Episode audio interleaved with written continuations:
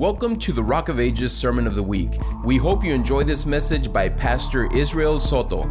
For more information about this podcast and other resources, visit rockofagesaog.org. The question, so important for a believer, and he really needs to stop and think about it before he so readily answers amen, because we all know everyone likes to shout amen, regardless of how challenging or how true,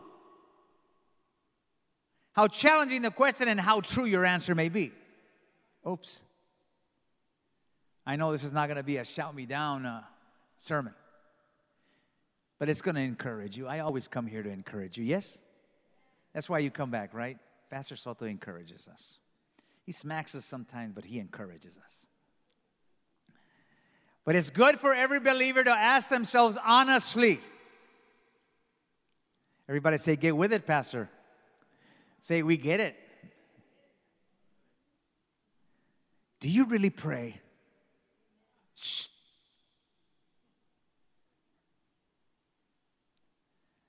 Do you really pray?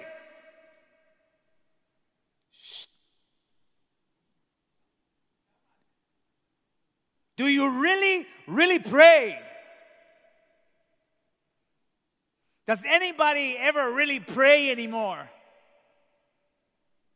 I can't believe it. I say that. My heart's breaking. I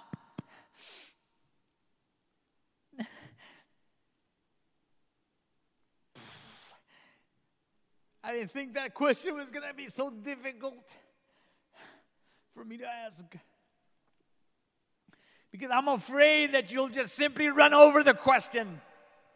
Ah, that's just another question. Amen. Hey, amen. Be quiet. Does anybody ever really pray anymore?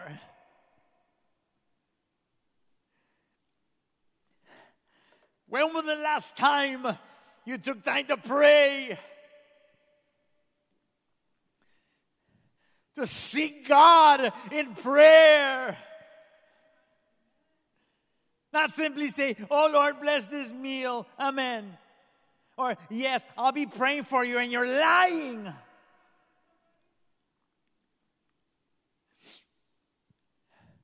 Does anybody ever pray anymore?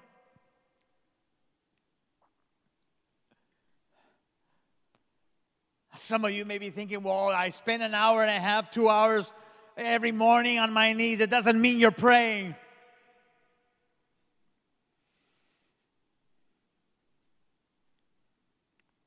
To pray doesn't mean you have to be on your knees for 8 hours. To pray doesn't mean you have to find that quiet place and spend a whole day there in the war room.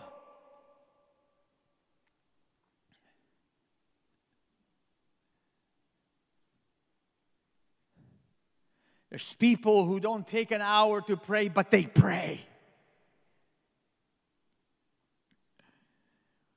We've given prayer such a twist that we make it convenient to our testimonies. Oh, brother, last night we spent a whole night in prayer. But I believe in my heart today that the message of the Lord to the church is this. Do you really pray? Is that what you call praying? Have we lost sight of what prayer really is? Have we lost sight of the value of prayer? Do we as believers forget, and have we failed to remember that prayer is the only thing we have here between earth and heaven? Oh, we love to talk about heaven. We love to talk about, oh, God.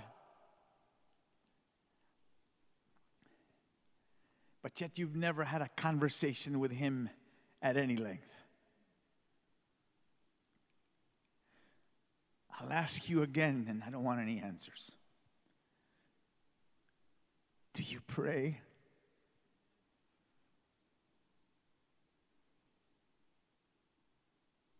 just mumble words quickly because it looks like as you close your eyes and it looks like you're praying, but your prayers are, the words are getting nowhere. I remember years ago, my pastor, little small Pentecostal church where the Lord saved me. And he, because kind of like me, he was not very able to tell jokes and stuff like that. He was not very comical, but he tried, as I do many times, to make you laugh. But he gave us a story that made the church giggle a little bit, but still it was sobering to hear that silly joke. And he spoke of a pastor in a church, and again, this is just humor. But I think that if you go beyond humor, you may find that it may be that way in many churches today. And this particular little Pentecostal church, they developed a building program. You know, we're always having building programs. That's how, by the grace of God, we build this beautiful venue. We had building programs. You were generous in giving, and we invested, and we hired contractors to come and help us and bring this building and dream of having Rock of Ages to fruition. And so it was no difference for this Pentecostal pastor in this little Pentecostal church. But there was a real demand to his building project. You see, the roof was leaking. And he said, hermanos, brothers and sisters, when it rains outside, it rains inside. Look at our ceiling. It's leaking. This church inherited 25 years ago, and it was already 50 years old. And we need to raise finances to put a new roof here. And the church, it was a small church, but they were willing to give. They say, let's do it. Pastor, we'll do whatever we can to do. And so they gathered up the money they needed, and they said, oh, we have enough. We have the money we have. Now we've got a contractor. And they brought the contractor, and he said, how much? And he said, this much. Do it. We were going to get a new roof, and the church was celebrating. And even on Sunday, they said, we're going to work straight through because rains may come or the winter may come. So if you don't mind, we'll work on Sundays, and we don't care. And they were having service, and you could hear and men walking and nailing and saws going, and they didn't care because they could hear construction going. The church was on its way. So they began to take the roof off of the church. And the pastor went out there that one afternoon, and he talked to the contractor. He said, how is it going? He goes, muy bien, well. But then there was a somber look on his face, for the man was a Christian as well.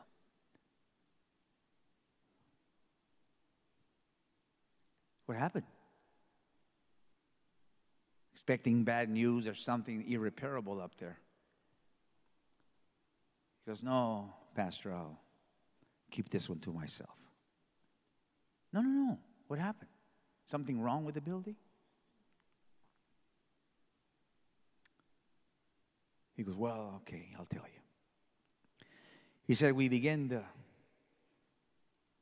take the shingles off, the old shingles off, and we began to take the black paper off, and then we began to cut into the old plywood, and we began to pull everything off. And when we began to pull everything off, I noticed something up there that was strange to me, and we took everything off, and finally we were standing on a roofless building, and it shocked me to see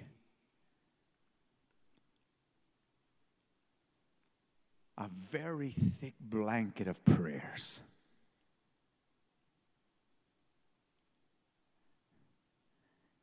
And the pastor said, prayers? He goes, yeah.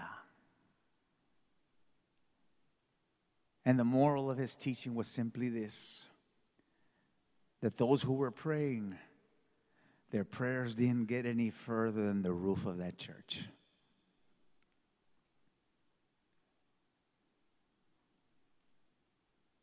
Nobody laughed just like here.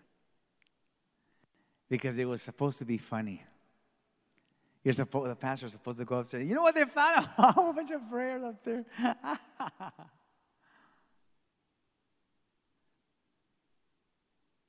But the truth of the matter and the severity and the seriousness of that particular gesture was more important than a joke.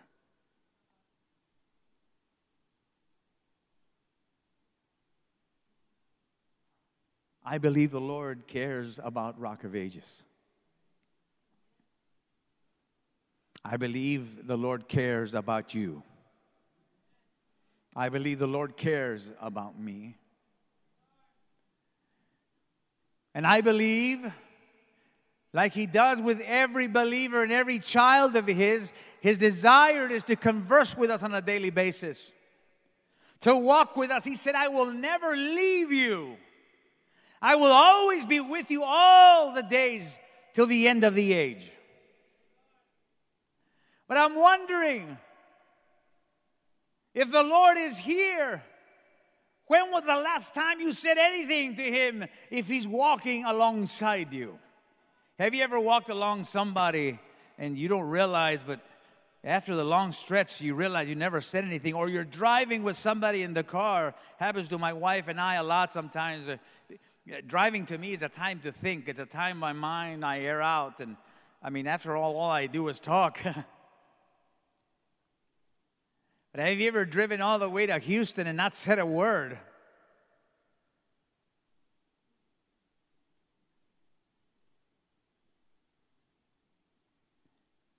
And I'm wondering, how many of us drive with Jesus all day, all the way to Houston, all through the week, and we don't even acknowledge the passenger to say, hey, how are you doing? Prayer. Prayer is a lost art, ladies and gentlemen. A man said that prayer in the church today has become like those little boxes in the halls of schools and in the halls of important city offices and buildings. Those little red things, you've seen them, and they're covered in glass, and it says, break only in case of an emergency. How many know what I'm talking about? Those little fireboxes. Break only in case of an emergency. And you'll notice that in those buildings that we pass by, and we've seen this, they're seldom broken. And the reason is because there is no emergency. But you see, prayer has become as such. But prayer was never intended to be used by us just in an emergency. You'll notice that when someone is sick, oh, pray. When someone loses their job, oh, pray. When someone's going to the hospital, please pray. But I'm wondering if just hours before you found out of that diagnosis, you ever prayed before. Oh, I'm not being difficult, ladies and gentlemen, please. You can vote me out if you want. You can tell me not to come back anymore if you don't like this message. That's okay. It's still a fact. God wants us to pray. The Lord wants to talk to many of you that don't pray. He's been waiting to hear your voice. It's not only for an emergency. It's not only because you're sick. It's not only because you're in lack. It's not only because you're in trouble. It's not only because you're heartbroken. It's not only because you've lost a friend. It's not only because of this or the other, or even because the pastor tells you, let us all get up and pray. It's not even for that. Those are just fringes. benefits of prayer, that you can pray during an emergency, that you can pray for somebody, that you can pray with the pastor, that you can pray over this or that. Those are fringes, those are benefits of prayer, but that's not the initial platform for which prayer was given to us. Prayer was given to us for every day. Prayer was given to us as a confirmation of God wanting a permanent and constant relationship with His people. I'll be asking you the question throughout my conversation with you this morning. Do you pray? I encountered a story a long time ago, and I'll repeat it today. Many of you have not heard this, and maybe somebody has. But this was a control tower official, someone who handles the airplane control towers up there, and he's the one that handles how high, how fast, how low, when the runway is clear, and all these things. It tells of this one control tower individual. He gets a mayday over the phone, over this radio or whatever they speak on. And the pilot to the tower, he says, "Pilot to tower." He runs. "Go ahead. Well, this is flight so-and-so, and I am captain so-and-so. Flight to tower. Go ahead. We're here. I'm 300 miles from the airport. I'm 600 feet above ground, and I'm out of fuel. I'm descending rapidly. Please advise, tower. What do I do?"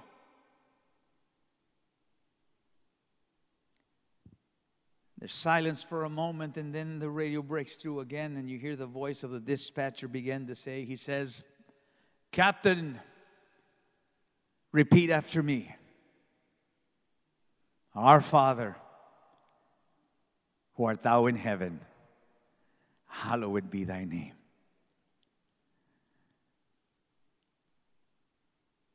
He was going to hit the ground. You see, a lot of people pray only when they're going to hit the ground.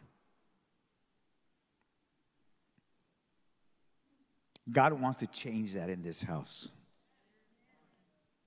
I said, God wants to change that in this house. God wants to change you. God wants to change me concerning prayer. God doesn't want us only praying when we know we're 300 foot away from any landing strip, when we know we're descending rapidly, when we know our engines are misfiring, we're going down. Then you shout out, "What do I do?" Don't be surprised if what you hear on the other side is, "Close your eyes and repeat after me." It's too late. You're going to hit the ground.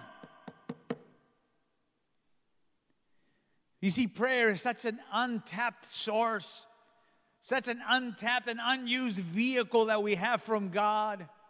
Yet so many believers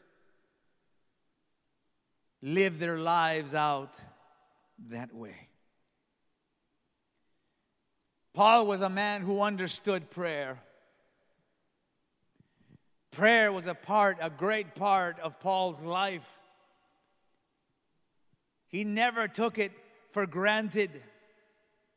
And just like Paul never took it for granted, we should never take it for granted. Let me just say this to you, not in a judgmental voice, but just as a matter of fact. If you don't pray, you can't be a good Christian.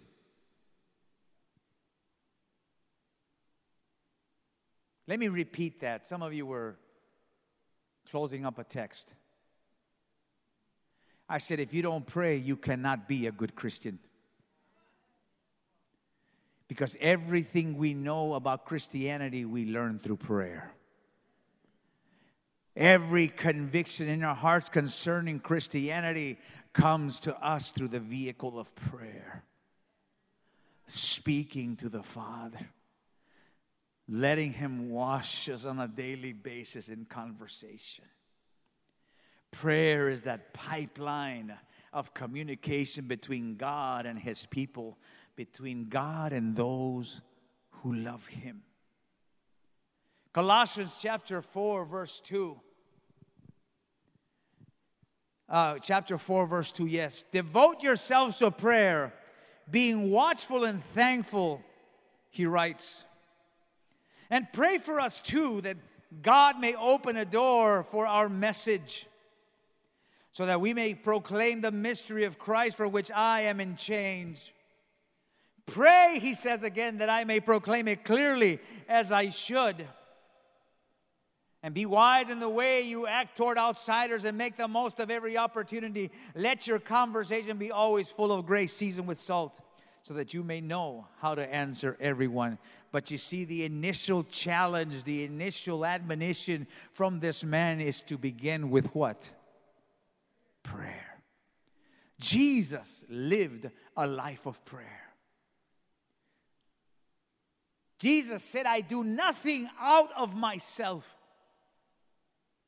I don't do a thing by myself. He said, the Father never leaves me, because I always do what He tells me. Now, look in your Bible, you should read that. The Father never leaves me, because I always do what He tells me, what He speaks to me. Some of us have in our minds that we've mastered life so well that we can maneuver ourselves on a daily basis and do all these things, and we just use it as a common and flippant conversation. Well, I prayed about this, and you never even talk to God about what you're talking about, yet you're so good and you've mastered what you think is life.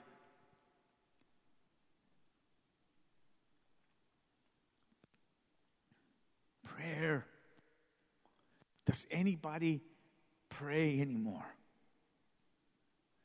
Jesus was all about prayer. So many times in Scripture we find Him finding a place to pray.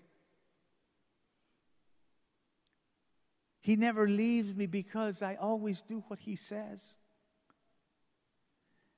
And if we turn that just around, could it be that God might leave us if we don't hear what He says? Could it be that God might walk away from us if we don't do what He tells us? Like Christ said, He never leaves me, because I always do what He says. Could we just kind of look at the opposite polarity of that and maybe say, well, God will leave me because I don't even hear what He tells me to do? Prayer. Does anybody pray anymore? I'm wondering how many times God just does this when He hears Christians talk about prayer. Oh, we've been praying about, prayer. And God's going like, what are you talking about? He wants to change that here. And not only here, but He wants to change it everywhere. But He's brought this message for us because I believe He cares about us here. Does anybody pray anymore? Paul knew about prayer, and in this very passage, I always give you principles. I'm very systematic in my teaching to you, because I have found that many of you remember well when you write notes down. So you need to write these things down as I give you this simple principles of prayer according to Paul. Is that okay? Some of you still look through your notes. You tell me, oh yeah, during lunchtime I pull out my notebook from church and I go through last month's sermon or this week's or whatever, just to remember the principles. And please do that.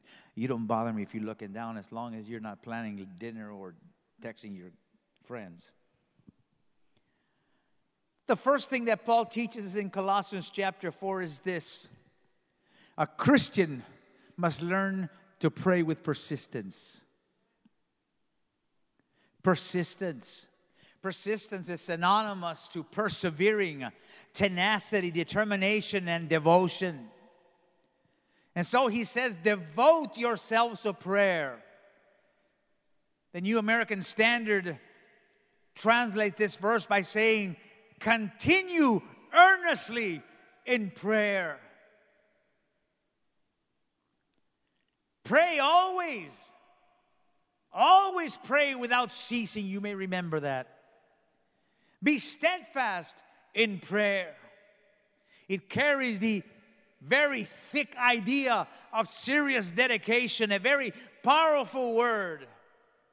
It's imperative that you pray on a daily basis and that you're constant in prayer. Oh, you don't have to bend your knees. Well, Pastor, I work for 10 hours a day. You can still pray during your work. Hey, Pastor, well, I am at school. You can still pray. See, that's not about necessarily bending your knee in class and college, or bending your knee at work while you were working on an assembly line, or this or the other, but to pray in your spirit, always speaking to the Father. Because that's where you hear direction for the day. That's where you hear His word of refuge for us, to help us, direction. Even if it's correction, you hear it through prayer. It's not a simple recommendation. Jesus never said, well, I hope you'll try to pray. Whenever you have a chance, be sure to pray. Or try to encourage yourself to pray. No, He says, you pray. You pray. It's an instruction. Every parable, every example Christ ever gave concerning prayer always had the implication of being persistent and not giving up. Luke 18:1, now He was telling them a parable to show them that at all times they ought to pray and not lose heart. Luke 11:9, is where we find the promise that says, ask and it shall be given to you, seek and you shall find, knock and it shall be opened unto you. Each of those verbs there are present tense. It's about doing it in the now. Keep on asking, keep on seeking, keep on knocking. Jesus doesn't want us to give up in prayer. He instructs us to be persistent in prayer. You see, there's a difference between being persistent in prayer and simply being a long individual, a person that prays just long. God's not impressed by someone who can, Heavenly Father, we just thank you. 45 minutes. Wow, it's another day. He's not counting the hours. He's looking at your heart and your full premeditated intention to speak to Him, even if it is 10 hours. I'm not saying it's not. But as I said before, a lot of people confuse with praying long hours with even praying at all. Someone who is persistent in prayer doesn't necessarily have to pray for a long time. Persistence simply means not giving up. Even if you pray for 10 minutes all day, but you're persistent in prayer. Prayer. Devote yourself, Paul says. Devote yourself. Being devoted means that you have to ignore a lot of things that are going on in your life. Sometimes it's feelings. Sometimes it's simply laziness. Sometimes it means I'm too busy. All these things you have to fight in order to be persistent in prayer. How many of us work at least 8 hours a day? Do you stop praying during that time? Can you really continue to live your life in Christ without praying for 8 hours in your day? I mean, everybody runs home to dinner. Everybody takes time off at lunch. Everybody wakes up in the morning and has breakfast because you need that nutrition. And that is the implication of this word, persistence. Know that you need it. Know that it's the air in your lungs, that without that air you will cease to exist. The devil will always do everything and anything he can to get in the way of your prayer life. Did you hear what I said?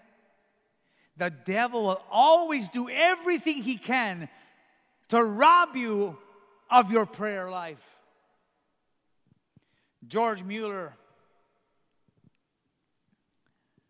in one of his books, as he spoke about prayer, wrote this.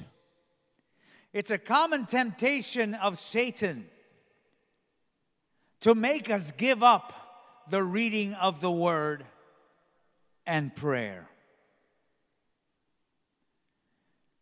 With feelings of us lacking to feel the enjoyment of it anymore. But how many know that we are not to live our lives on feelings?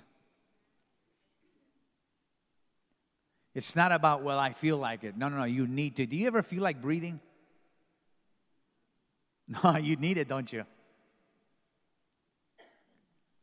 So whether you are mad or angry, you still go. If you're happy, if you're in a hospital, or you're hiking and having a good time on vacation, you breathe all the time, regardless of what you're feeling in your body. What you're going through at that moment, it's not about feelings. You breathe because you need to live. You see, prayer is the same thing. You see, this is what he's saying. This is what he means. Satan always is doing everything he can to stop us from reading the word and losing our enjoyment of prayer. People who stop enjoying reading the Word will stop reading the Word. People who stop feeling the joy of prayer will stop praying. When we have no spirit of prayer, if you will. And the truth is that in order to enjoy the Word, you've got to get into the Word. In order to learn to enjoy prayer, you've got to learn to begin to pray. But he'll do everything to stop you from it. Because he knows that the less you read God's word, the less you will miss it. And he knows that the more time you take away doing something else and not give your time to prayer, the less time you'll ever have to bend the knee, close your eyes, or utter a word to heaven.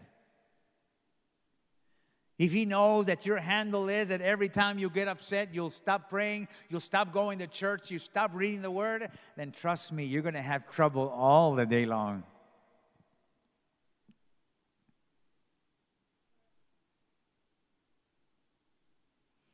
I read this somewhere the other day, or I heard somebody say this. He said, you have to get to the point in your life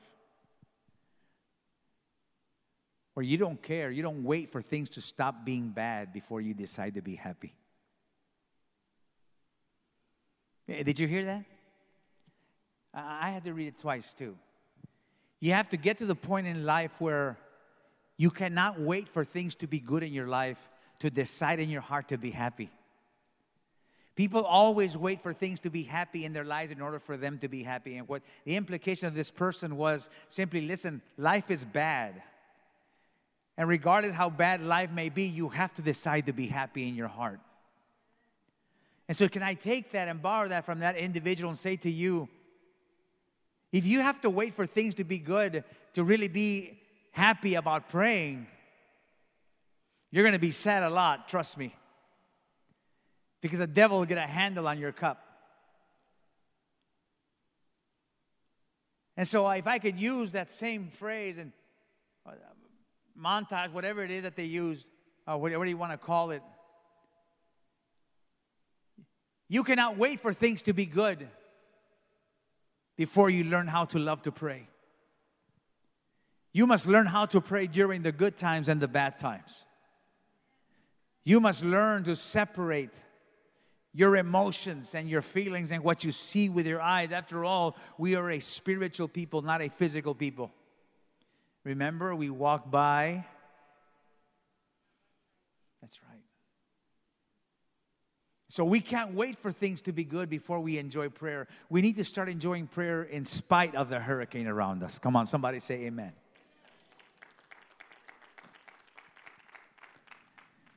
We need to be persistent. We need.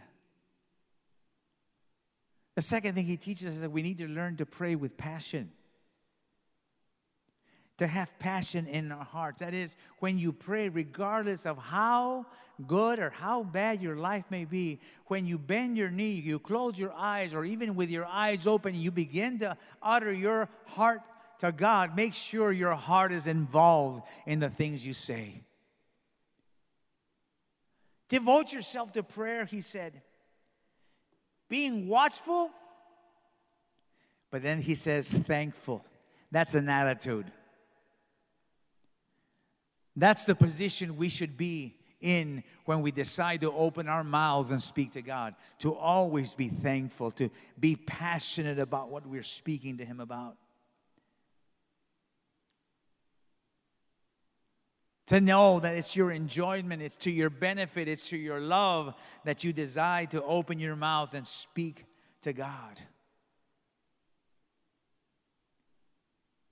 To put your heart into that conversation and speak in truth to Him. Prayer, ladies and gentlemen, must be met and it must be premeditated and intentional to get God's attention. To know that you're not speaking to some run-of-the-mill individual in your life, or you're not speaking to somebody whom you know has whatever unattached to you, but you're speaking to your Savior.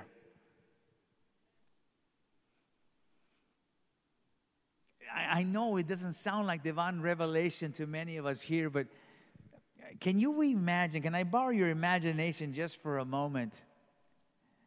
Just close your eyes for a moment.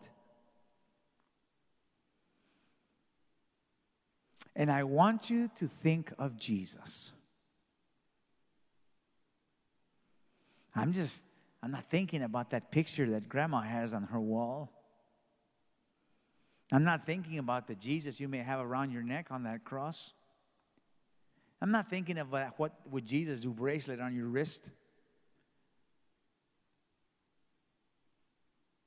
I want you to think of Jesus, your Savior, the one who gave His life for you. The one who on a constant basis intentionally chases you throughout the day just to get your attention. I want you to think of the one who gave His life to save you, to forgive your sins, fill you with His Spirit, and give you a promise to take you to heaven. I want you to think about Him. How would you begin your conversation with Him? Think about that for a moment. How would you open your mouth to speak to someone like Jesus? I believe that, like me, you would think twice before you open your mouth. And you would do everything you can. You can open your eyes. I don't want you to go to sleep on me. I saw some of you going like, I know you just gave yourself up. I know who doesn't pray here anymore. It's time you close your eyes. Like,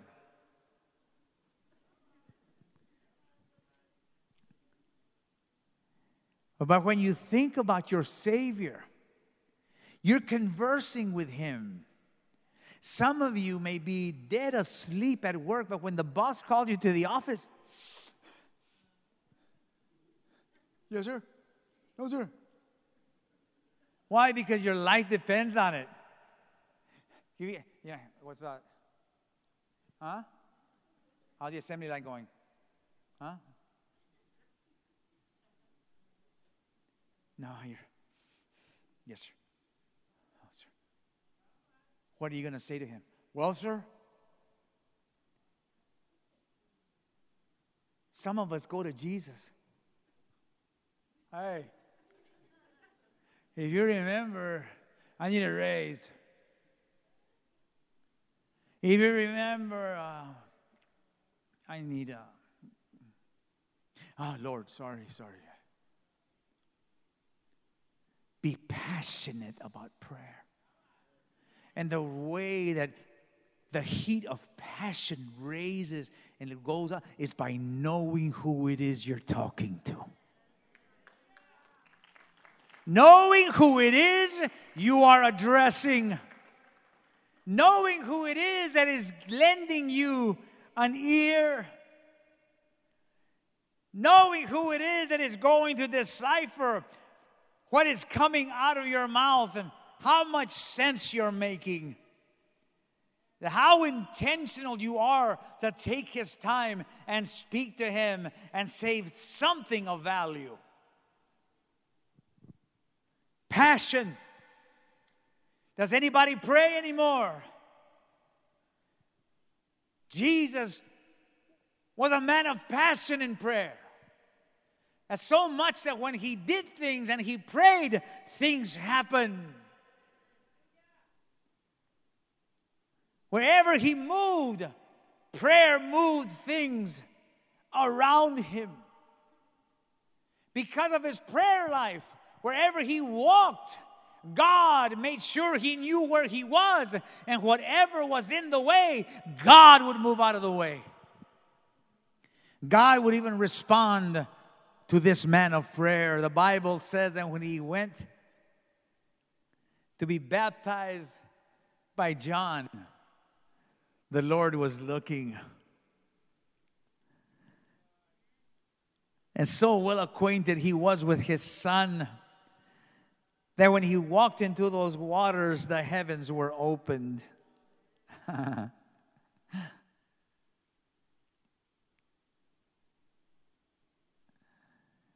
He prayed that when he was going to give direction to his disciples, he spent the whole night in prayer, passionate in prayer, because he did not want to misguide those that were following him.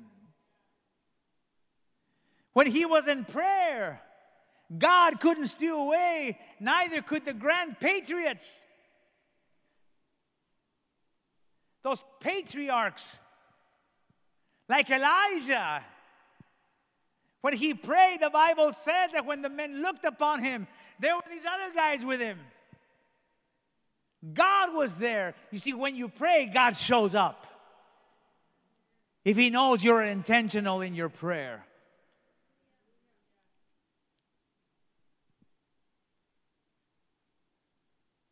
You gather a crowd of celestial beings when you pray. Do you ever think that prayer was that important, ladies and gentlemen? He was passionate in prayer, and so should we. Because he always knew who he was talking to. My question to you as you pray, do you know who you're talking to?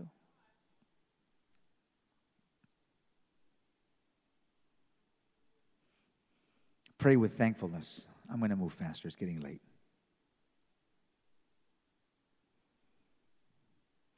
You know, we've coined a saying here at Rock of Ages. I began to tell you this many years ago. Now you know it verbatim. Many of you do anyway. But we've always said that attitude determines... Somebody remembers that? Attitude determines. Okay, now the whole church repeat it so you can learn it. Attitude determines altitude. Attitude determines altitude. And so we have here the attitude of thankfulness. So is the condition of your heart. So will be the height of your prayers. In that church, in that Pentecostal little church with that pastor, over those years, and could have been 100, I don't know. But enough for him, for the contractor to say there was a blanket this thick on top of the ceiling of the church where it was nothing but prayer that never got through that plywood. only leads us to think that there were a lot of people in that church that simply uttered words that weren't really prayer. And the attitudes of their hearts were never right. Attitude is important to God. Attitude is so important for prayer. The Bible tells us that we always ought to know how we live. In Ephesians chapter 5, you'll find that passage. Be very careful then how you live. Not as unwise, but as wise. Knowing the condition of your person. Knowing what is inside your heart. If you read a little lower on that same chapter, in verse 20 it says, always giving thanks to God, the Father, for everything in the name of our Lord Jesus Christ. Always finding that when you address God, you have to enter into His gates with. And that's in the Bible somewhere, isn't it? I shall enter into the gates.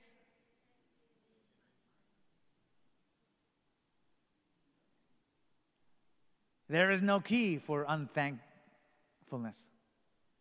The key to entering into His gates is the key of thankfulness.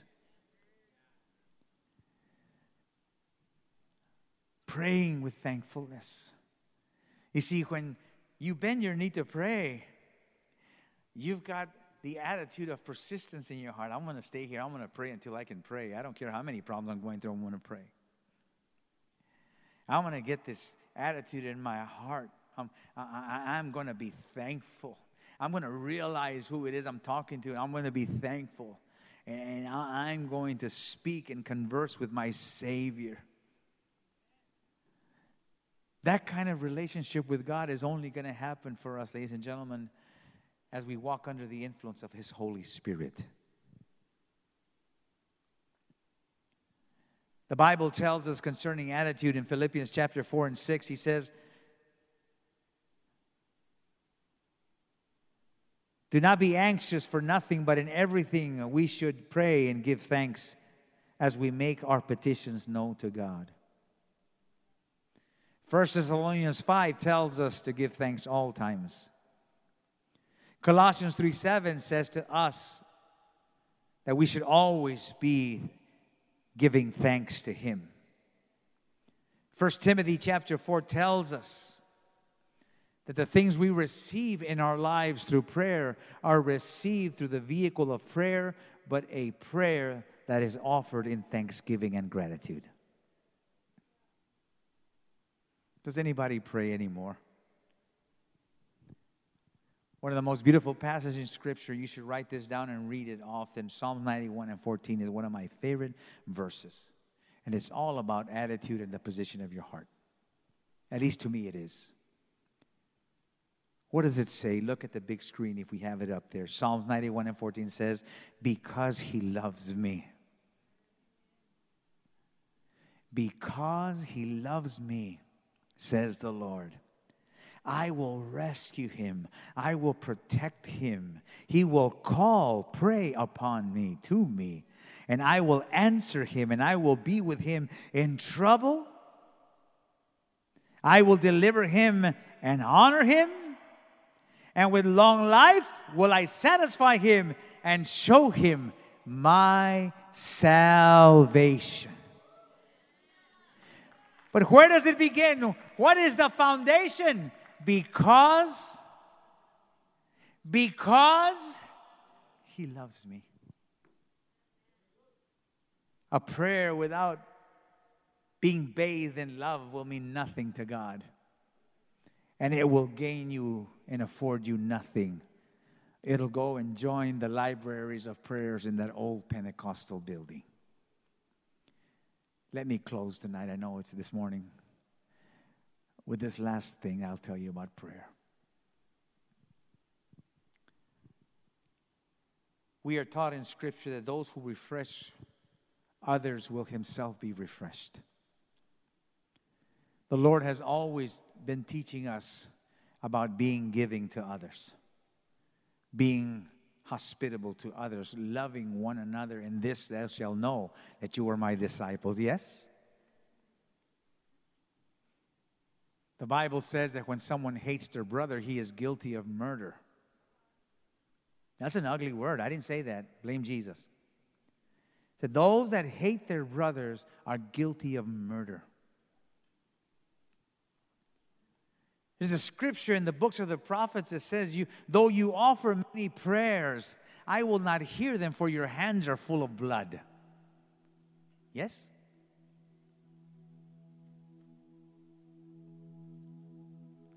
And so we are taught in scripture, basically, again, the implication is always, listen, if you want to be heard in heaven, you must have a relationship here on earth. You should love those I've saved. You should love one another. And here in prayer, we see this principle applied when he says, make intercession for us and pray for us, he says. Remember, he prays in that scripture we just read in opening, pray that I may deliver this word faithfully. Pray that we don't fall by the wayside. Pray that all obstacles are moved. Pray for us that we might become effective. Pray for us. Pray with intercession. Pray for us that God may open the door for our message, that we may be able to proclaim the mystery of Christ for which I am chained. Intercessory prayer is basically praying for others. And it's praying that God would have His way with others and bless them and prosper them and use them and love them. Make intercession for us. Do you realize, ladies and gentlemen, as I begin to close this morning, I won't make so much out of this last point. I think you understand. I think that when we don't pray for each other, we're committing thievery. We are stealing from each other. You may not understand that on the surface, but I know what I mean in my heart. Let me see if I can explain. Maybe I can explain to you this way.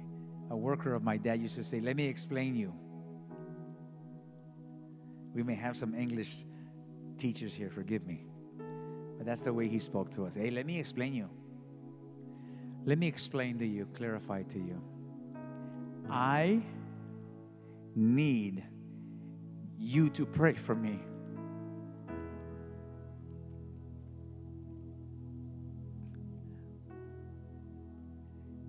I need your prayers.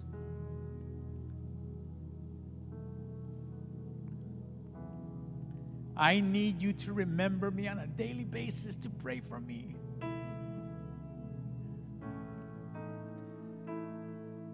From when I lay my head, when I raise my head, I need someone praying for me. I can't survive without your prayers. Some of you, I don't have to explain what I've been through for the past 6 years. I need your prayers. As I stand here today, so many of you say, Pastor, you look so strong. I'm dying from my hips right now.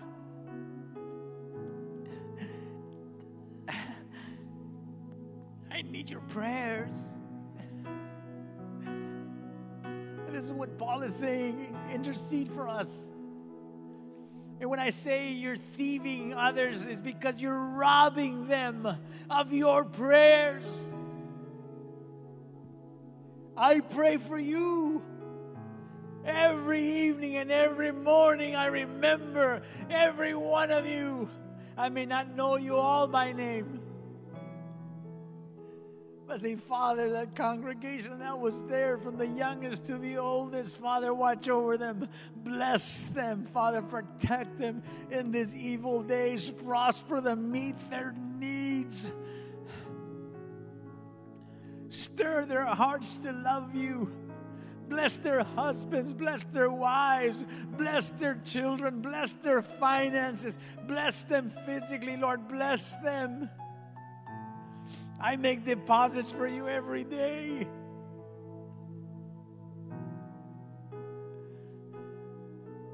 so Paul says, I need you to deposit something on my behalf.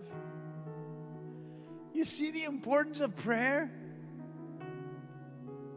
You see what it means to pray, to learn how to pray? You see, it's a matter of existence. It's a matter of survival. Do you not see how crucial it is? Why Jesus spoke mostly of prayer. He didn't talk so much about miracles. He just did those and moved on. But he took time to teach on prayer.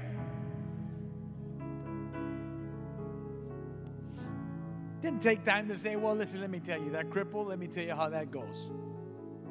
Oh, that blind man, let me tell you. See, what happens? No. He sat down and he taught them to pray without ceasing. Pray and pray until you can pray. And when you're done praying, pray again. I need you to pray for me.